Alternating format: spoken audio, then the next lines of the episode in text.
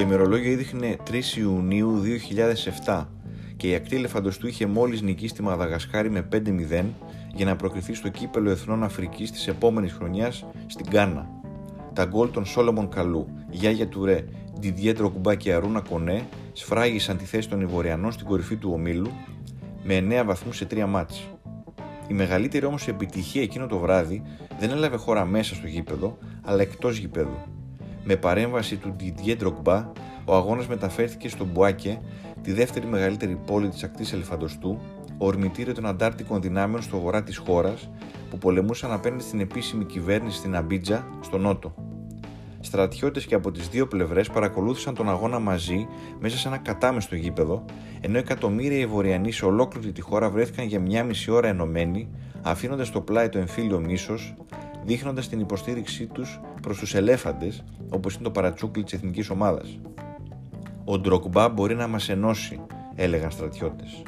«Είναι δικό μας παιδί, τον αγαπάμε», πρόσθεταν αντάρτες στο Μπουάκε, αναγνωρίζοντας και οι δύο πλευρές τη δύναμη και επιρροή που είχε ο παίχτης στην καρδιά των συμπατριωτών του. Ο Ντιδιέ γεννήθηκε στην Αμπίτζα το Μάρτιο του 1978. Σε ηλικία 5 ετών έφυγε για τη Γαλλία, όπου θα ζούσε 3 χρόνια με το θείο του Μισελ, επαγγελματία ποδοσφαιριστή στις χαμηλότερες κατηγορίες. Ο Ντιδιέ επέστρεψε στην πατρίδα του λίγους μήνες μετά τα 8 γενεθλιά του, αλλά σύντομα επέστρεψε και πάλι στη Γαλλία, αυτή τη φορά με τους γονείς του που αναζητούσαν ένα καλύτερο μέλλον στην Ευρώπη. Η μητέρα του του είχε δώσει το παρατσούκλι Τίτο από τον πρόεδρο και πρωθυπουργό της Ιουγκοσλαβίας και κομμουνιστή παρτιζάνο κατά τον Ναζί του Δευτέρου Παγκοσμίου Πολέμου, Γιώζη Μπρόζ Τίτο. Ο μικρός Τίτο έπαιζε μπάλα σε ένα χωμάτινο πάρκινγκ δίπλα στο σπίτι του, στο προάστιο Αντωνί του Παρισιού, πριν ξεκινήσει να κάνει προπονήσεις με την ερασιτεχνική ομάδα της Λεβαλουά, η οποία αργότερα θα τον τιμούσε, δίνοντας το όνομά του στο γήπεδο της.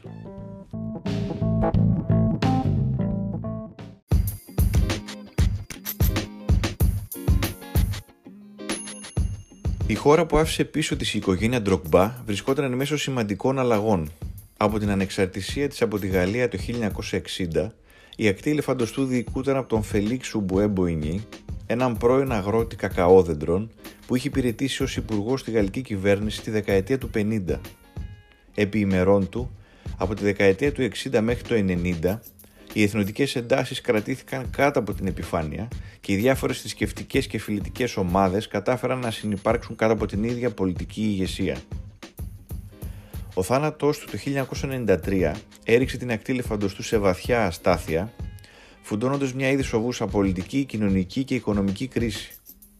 Ξέσπασαν σποραδικές συγκρούσεις μεταξύ βόρειων και νότιων φατριών, με τη χώρα να πρέπει παράλληλα να διαχειριστεί για πρώτη φορά στην ιστορία της μια δημοκρατική διαδικασία και τον στρατό να αρχίζει να μπλέκεται στην πολιτική ζωή ενεργά. Πρόκειται για τις οδύνες της απομάκρυνσης από την απεικιοκρατία που έφεραν βαριά σκιά στην κοινωνική ειρήνη της χώρας, έγραφε ο Ed Arons, συγγραφέας του βιβλίου Made in Africa, για ένα θέμα που απασχολεί ακόμη και σήμερα πολλά κράτη της υποσαχάριας Αφρικής, που μετά την απόκτηση της ανεξαρτησίας τους στη δεκαετία του 60 βυθίστηκαν σε αιματηρές και πολυετής εμφύλιες συγκρούσεις. Οι συνεχείς πολιτικές ανατροπές δεκαετίας του 90 κατέληξαν σε πραξικόπημα το 99, το οποίο θα οδηγούσε με τη σειρά του, έπειτα από τρία χρόνια, σε έναν εμφύλιο πόλεμο, τον πρώτο εμφύλιο στη χώρα, που την έκοψε στη μέση μέχρι και το 2007. Την ίδια στιγμή, ωστόσο, η εθνική ομάδα πάλευε να διατηρήσει ζωντανή τη φλόγα της ενότητας. Οι Ελέφαντες είχαν κερδίσει το πρώτο κύπελο Εθνών Αφρικής στη Σενεγάλη το 1992 με μια πρικισμένη τότε ομάδα στην οποία συμμετείχαν μια χούφτα παικταράδες που έπαιζαν μπάλα στη Γαλλία, όπως ο Ζωέλ Τιεχή στη Χαύρη, ο Γιουσούφ Φοφανά στη Μονακό και ο Διδιέο τον Κορέ στην ομάδα των Κανών. Το 99 οι Ελέφαντες τερμάτισαν τρίτη στο τουρνουά, το 98 βρέθηκαν στα προεμιτελικά της διοργάνωσης και από το 2005 και για μία δεκαετία έπαιρναν σταθερά πλασαρίσματα στην τελική οχτάδα πριν κατακτήσουν και πάλι το τρόπεο το 2015. 8 Οκτωβρίου 2005 με χιλιάδες νεκρούς από τον εμφύλιο και πάνω από ένα εκατομμύριο εκτοπισμένους, η εθνική ομάδα ταξιδεύει στο Σουδάν για να δώσει ένα κρίσιμο παιχνίδι που θα έκρινε την πρόκρισή της στο Μουντιάλ της Γερμανίας.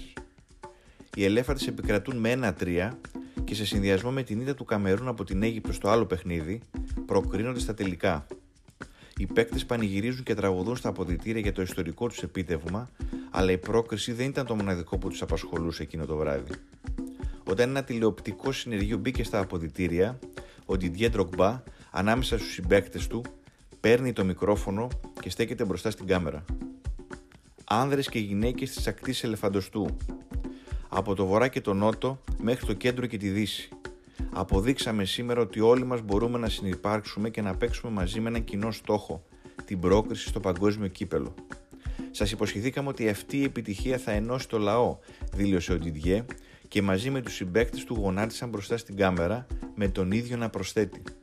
Σας οικετεύουμε, συγχωρήστε, συγχωρήστε, συγχωρήστε. Είμαστε η μοναδική χώρα της Αφρικής με τέτοιο πλούτο και δεν πρέπει να βυθιζόμαστε στον πόλεμο. Σας παρακαλώ, αφήστε τα όπλα. Κάντε εκλογές. Κάντε εκλογές και όλα θα πάνε καλύτερα. Η ομάδα της ακτής Ελεφαντοστού ήταν ίσως ο μοναδικός πραγματικά εθνικός και συνεκτικός θεσμός της χώρας. Το ποδόσφαιρο από μόνο του σαφώς και δεν μπορεί να δημιουργήσει μια μακροπρόθεσμη ειρήνη, όμως η ενέργεια του Ντροκμπά υπενθύμησε στις αντιμαχόμενες πλευρές ότι το μίσος μόνο δυστυχία και αδιέξοδα προκαλεί. Ξαφνικά υπήρχε κάτι πάνω στο οποίο μπορούσαν να βασιστούν οι πολίτες της χώρας και αυτό ήταν η εθνική τους ομάδα.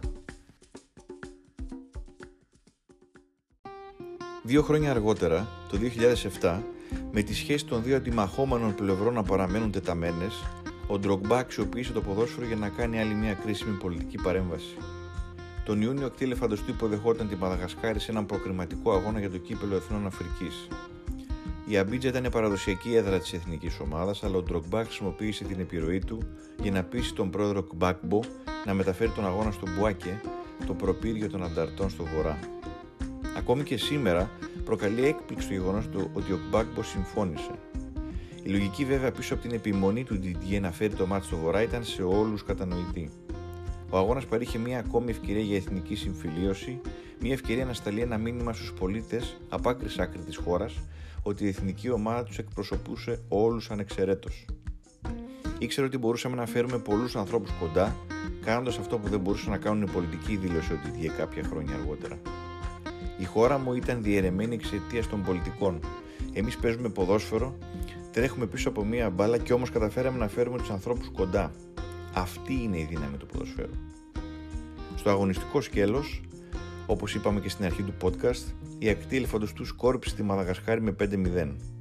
Ο Ντρογκμπά πρόσθεσε το τελευταίο γκολ στο 90 λεπτό, με το σφύριγμα της λήξης να φέρνει χιλιάδες οπαδούς στο κέντρο του γηπέδου, συγκινημένους και ανυπόμονους να αγκαλιάσουν τον ήρωά τους, περνώντας τη γραμμή των ανταρατών που λειτουργούσαν ως φύλακες στον αγωνιστικό χώρο, ενώ ψηλότερα στι κερκίδες οι κυβερνητικές δυνάμεις παρακολουθούσαν αμήχανε. Είχα την τύχη να μεγαλώσω κυρίως στη Γαλλία και να έχω δύο κουλτούρες. Από τη μία τη γαλλική και από την άλλη εκείνη της ακτής ελεφαντοστού και της φιλής μου, Μπέτε.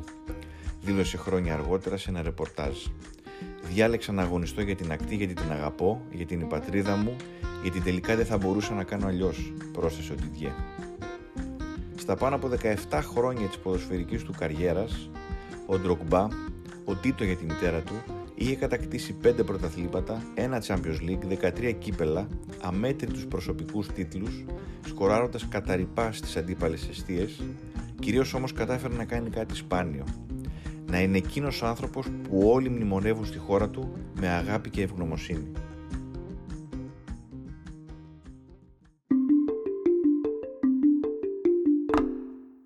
Ήταν το podcast της Ρόζα, Πελότα Λίμπρε, με τον Διεγκύτο.